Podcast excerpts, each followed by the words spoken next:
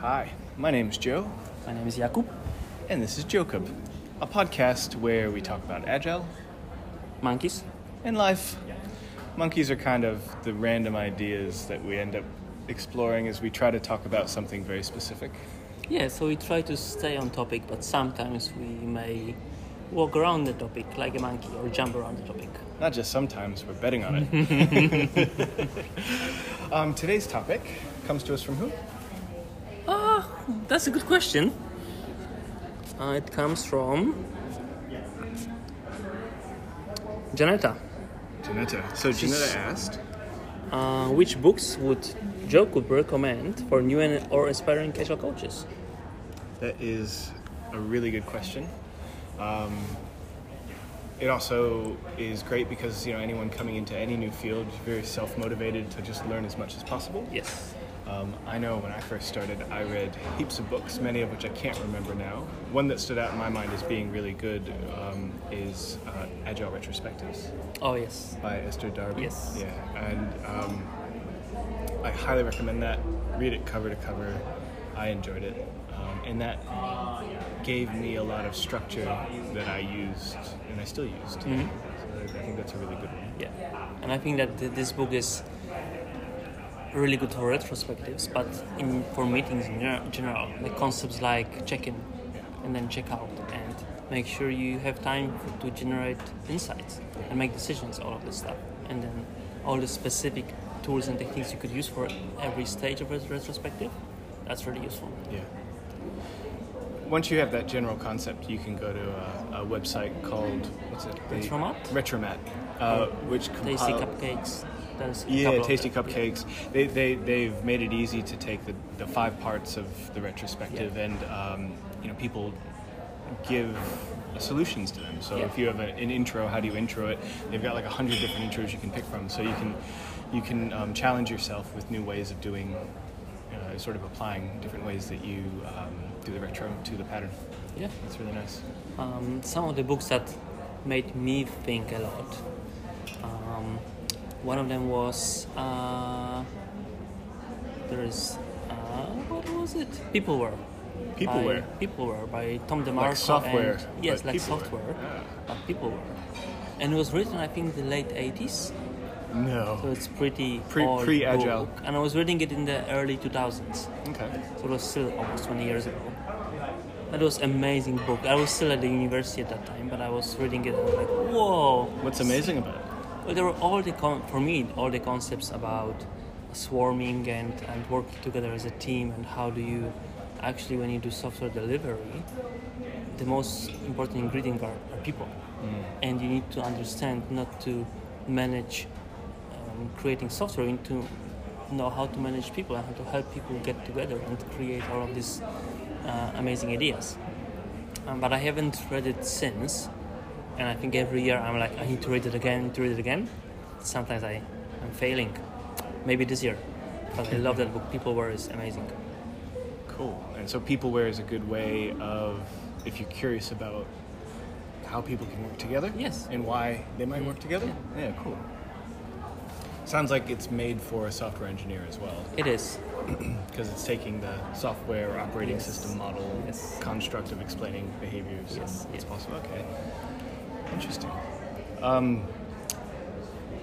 books. I see. I'm not much of a book learner, uh, although I've done my fair share.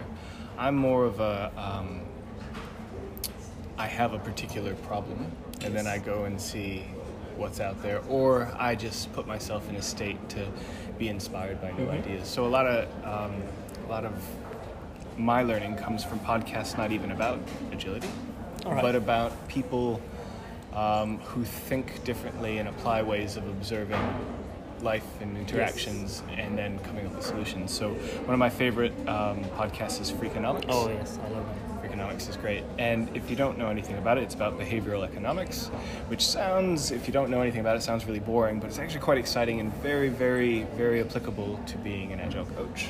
Yes, Um, so, you listen to it as well? I do. I do. Similar one is um, Hidden Brain, which talks about uh, how we think and how we make decisions as well. It talks about different stories uh, from people's life and kind of take a bit of um, research and overview perspective, really good interviews with people, so similar. Oh, that's awesome. And another one, again similar, is in the indicator. It comes with a more economic point of view, but or, or was it Planet Money? There are two, two. Planet Money's a good one. They are made with by the same people, Yeah. Indicator and Planet Money. And for for example, one of the last episodes was about how do you maximize um, the flow of people through a restaurant Oh, yep. and how you can adjust number of uh, tables and chairs. And for one particular restaurant, the, the, the solution to make the restaurant earn more money was to remove one of the chairs, which was counterintuitive. Counterintuitive. But from um, the research and the testing, it was actually the, the good choice. And so that is for those of you who are new to agile coaching, um, why that to Jakob and I sounds so much like being an agile coach is because so much of what we try to do is uh, allow the environment to encourage the right behavior over telling people how to behave. And that's why you hear a lot about mindset, values. Uh, those are all concepts where if we believe something or we think in this way, we are more likely to behave in a corresponding manner Yes. or be able to self regulate within certain limits. And so when I hear about something like removing a chair to get a better, uh, to, to earn more money Yes. in a restaurant, I find that infinitely fascinating because you know when we work with squads or even with um, tribes or just large delivery groups,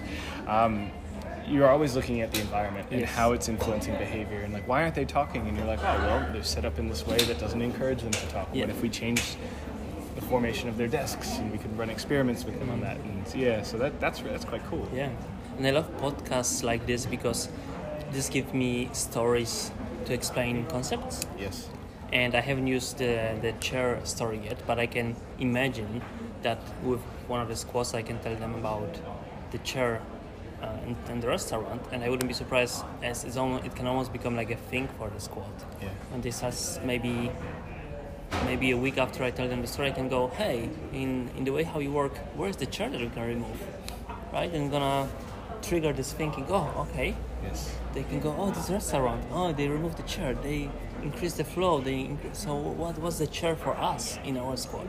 What can we re- remove? What is the from chair for us? Yeah, exactly. Ah, you're so good at this. Um, so I think this can be really useful just to show the story, use it, use it as a metaphor, use it as, a, What's as the something thing? people can relate to. what's what's counterintuitive for us, but might Yes. actually have the right Yes. response. Um, and just for anyone listening to us that don't understand what we mean when we say the word squads, both Jakob and I are working at a place right now that um, the model that the delivery model that they're using calls basically delivery teams, so cross-functional teams, um, squads. So Yeah. think teams when we say squads, yeah. So cross-functional teams. Yeah. Um, when we talk about podcasts, do you ever listen to audiobooks? Audiobooks like Kindle, Kindle stuff or Mm-hmm. Like Kindle, but listen to them, right? Or like something like on Audible.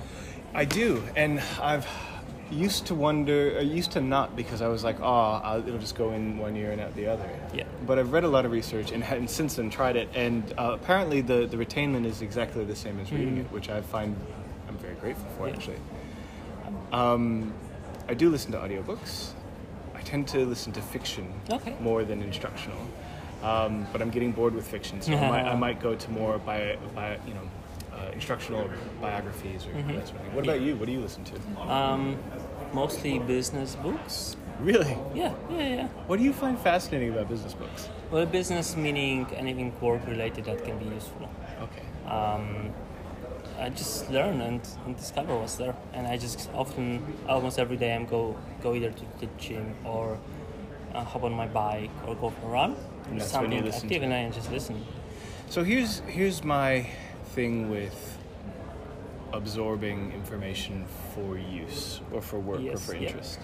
So I'm I'm infinitely interested in delivery. Um, yes.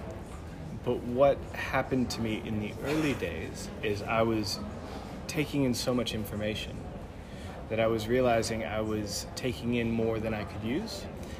And I started to become disincentivized Yes. to learn because it was like, why? Like, this takes up a lot of time, or this fills this time. Um, I really enjoy learning something new and then I can apply it. I don't I think it's interesting to learn something, but I know I don't retain it as well unless I can apply it right away.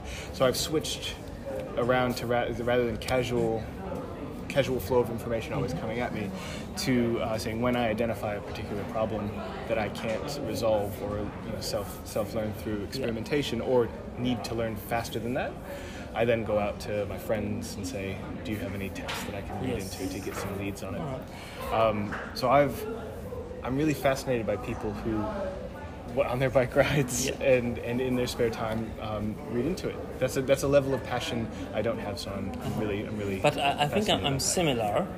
What I managed to find my previous job, I I met Jerome. Jerome is my friend, and we used to work together. And hi, Jerome. Hi, Jerome. And what we what we managed to do is that we managed to have um, find a space for ourselves when we could talk about the ideas from the books that we just read, Yeah. and we would hyp- hypothesize what if this could be possible, or how can we imply it right now at our work, or and if it's because of some reason it was not possible, Yeah. how could it look like? So we would still try to process it in our minds It's like role play it. yeah, yeah, exactly. And so that it- we almost we either try to apply it or think how we could apply it. That's good. So you had like an agile book club. Almost, yeah, Yeah, yeah, yeah, cool. yeah, And it was constant because we would just and Jerome is he can read books so fast that he would I would give him tell him in the morning, hey, this book is awesome, and in the afternoon he'll be like, we should talk about this book. I'm a mind blow. That's amazing. yeah, I'm not a fast reader. me neither. Um, but going to audiobooks. Um, Yeah, audiobooks. there is amazing audiobook in terms of how it's made. Uh, there's the book called The Goal by Ellie Goldratt. the goal. The Goal, Okay. about the theory of constraints. Oh yeah. And it's like a business novel. So there are characters, and the, the main guy is basically trying to rescue his factory from being closed. Right. And there are different things happening, sim- similar to the Phoenix project uh, about the DevOps kind of practices. Yep. Uh, the goal was uh, written in the 80s, I think. But the audiobook is so amazing because all of the characters come to life, Mm. and there are you know, different people play different characters in the book. So it almost doesn't feel like you're learning, No, but you are because Yeah. we learn really Exactly. easily through story. yes. Yeah. So that's one of the, if I can recommend audiobook just for the sake of being a great audiobook in, in how it's realized and how it's produced, I think that's really good. So the Phoenix Project is definitely one if you work in software Oh, that yes. you want to read or audio listen to. Uh, same thing with the goal. The Goal. sounds like turn the ship around. Um, this is one of those things, not necessarily an agile book, but it is about leadership that a type of leadership that encourages very agile compatible behaviors. Yes, I like it. Um, and, and it's a, it's a you know if you ever find yourself having to coach um, a product owner, a tech lead, um, uh, even a, a, a tribe lead or some sort of somebody who's in charge of like a delivery area, um, that's a good book to get an idea of being able to spot how certain behaviors affect the way other people work in, in their ecosystem. So Yeah, uh, turn the ship around is another good one. yeah. Uh, you can read that or listen to it. It's a book. It is a book, It's yes. a book. Um, Anything else? I remember a series, a series of podcasts from uh, the Agile Uprising podcast, yep. and maybe two or three years ago they did a series with maybe 14 um, people who signed the Agile Manifesto, who created Agile Manifesto, Yep. and it was really fascinating just to hear their stories. Uh, what happened before Agile Manifesto was created, Yes. and during the creation, and after the creation, Yeah. and some of the thoughts. It's not and the at all what I reasons. thought as well. Yeah, exactly. Um, it's so it's so fascinating. Yeah, and uh, I've had the um, privilege of being able to, you know, Alistair Coburn. Yes, yeah. Uh, he comes through New Zealand every once in a while, and uh, if you're lucky, you can invite him out for a glass Mm-hmm. of wine, and, and he'll tell you some stories. But he's also published a lot of the pictures. Yes. And uh, like the notes, is that kind of what you're referring to Yeah, as well? yeah, Yeah. yeah. The, um, and the biggest insight for me when this was years ago, then when he shared some of that information was that it wasn't you know the manifesto sounds I mean, the word manifesto sounds big Yes, yes, but it actually was just it was almost a revolution in the sense of a big angry fu exactly. to to the the huge systemic overprescribed frameworks that were Yes. out there and they, they were doing more with less Yes. Mm-hmm. They, they had removed the chairs Exactly, yeah, yeah, yeah. um, and, and saw a lot of value in it. And so it was, it was. I think they wanted to share it and, s- and go nah nah nah nah nah, but um, I don't think they ever really imagined it, No, was, it would be this big. not from the what they're saying exists. It doesn't seem like it, anyways. Um, so it's it's kind of funny, um, Yes. and particularly looking back in my career as a new agilist when I Yes, started yeah. is y- because it has so much form at that point for me, and this was ten years ago. Yeah.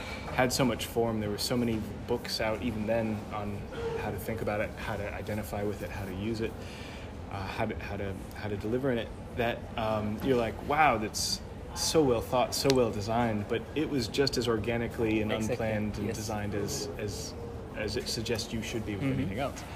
Um, it was not as intentful, still not as intentful as um, as you're led to believe when you start out. You think, oh, they've got it all figured out, but not really. Like, it's only a few things. Yeah. Yeah. But I guess it also goes back to if you are starting agile coach or, or scrum master, what should should you read? Yes. I think agile manifest is one of the things, but not just read it, but reflect on it deeply. Try to understand what every sentence can mean and means Oh, to man. you, and I went crazy in the beginning. I What because did there's you do? because there's four values and twelve twelve principles, right? Uh, and I was I had too much time on my hands. 'cause we were in between um, clients. And so I'm like, oh, I'm gonna map the principles to the values, Yes. which was an exercise of which Yeah, um, I did it too. Yeah, yeah, yes. And uh, I, sh- I showed it to Alistair, and he goes, "That's really interesting. I've never seen that before." I was like, "Is it right?" I remember asking him, "Is it right?" And he goes, "We never, we never associated it like that. They're Yeah. just two separate things." And, and he's like, it- "We first we came up with the values because we could agree on that, and then we say, what are the behaviors that encourage those Mm-hmm. Yes. values?" And we didn't say it's this to this or this to this. He's like, "Actually, it's one to many in so many Yeah, different it ways," is, yes. Uh-huh. which is what I kind of saw in the mapping, and I saw that it was. It was fluid as well. Yeah, yeah. And through that exercise, I saw that it's not, there's no best, there is the highest priority principle, Mm-hmm. which is sort of like the theme of it. But, but everything else is like, it's not any one principle that makes it agile or makes it successful. It's actually the culmination of them working Exactly. at the same Yes. time that creates this new thing that's kind of amazing and, And the funny. more you, the more you learn, the more you work with teams and organizations, you start seeing different shades of the principles and different ways to interpret them, which is so Yes. amazing. Yeah. So and so to um, when I first started, I said, "Well, I'm an ad- I'm going to be an agile coach. I should have these memorized." And so I Mm-hmm. memorized the values. Didn't take very long. Yes. Um, but then when it came to the principles, there's 12, which actually didn't take that long, but um, I wanted to internalize them. And so the exercise that I did, I remember this, so funny. Um, this was before an interview as well. I'd been practicing as a scrum master for about a year, and we had this interview to be a coach, and I'm like, Yes. oh, I should, I should know these really well. And I went through each one, and I tried to think of a time in my life of which that applied and was true. And so I went through each one of these um, principles and I said, oh, I, um, why would this be true? Why wouldn't this be true? And that was how I connected it in my brain. It took a whole day to go through all 12. But at the end of it, I, I really felt um, confident in my ability to explain. I, looking Mm-hmm. That's back good. now, I probably shouldn't have been as confident, but, but it helped me and it, I think it associated real life experience to these kind of abstract concepts that Yeah. are much broader than they seem. Exactly. Yeah. So that's another thing. Yeah. So the manifesto: learn it, memorize it, internalize it, play with it, challenge it, Yes. make a board game out of it. Oh yeah. All right. I think that's it for today. Yep. We should probably end it, We should. or we're si- or we're going to another monkey. Oh yes. We should have an whole episode. Monkeys entire- only. Or Agile Manifesto only, but yeah, both. Maybe Monkey Manifesto. Monkey manifesto. All right. this was us. This was Jakub and Joe. Jakub. This was Joe. Yeah. Bye. Bye.